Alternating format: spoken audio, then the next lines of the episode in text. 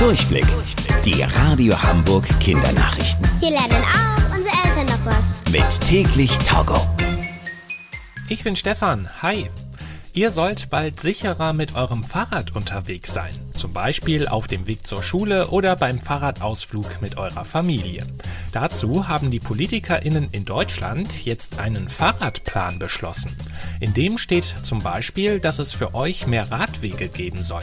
Dabei ist vor allem wichtig, dass sie breit genug und am besten auch von den Autos auf der Straße abgetrennt sind.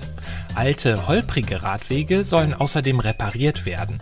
Auch an euren Schulen soll es häufiger ums Thema Fahrradfahren gehen. Zum Beispiel, dass ihr im Unterricht noch mehr über die Verkehrsregeln lernt.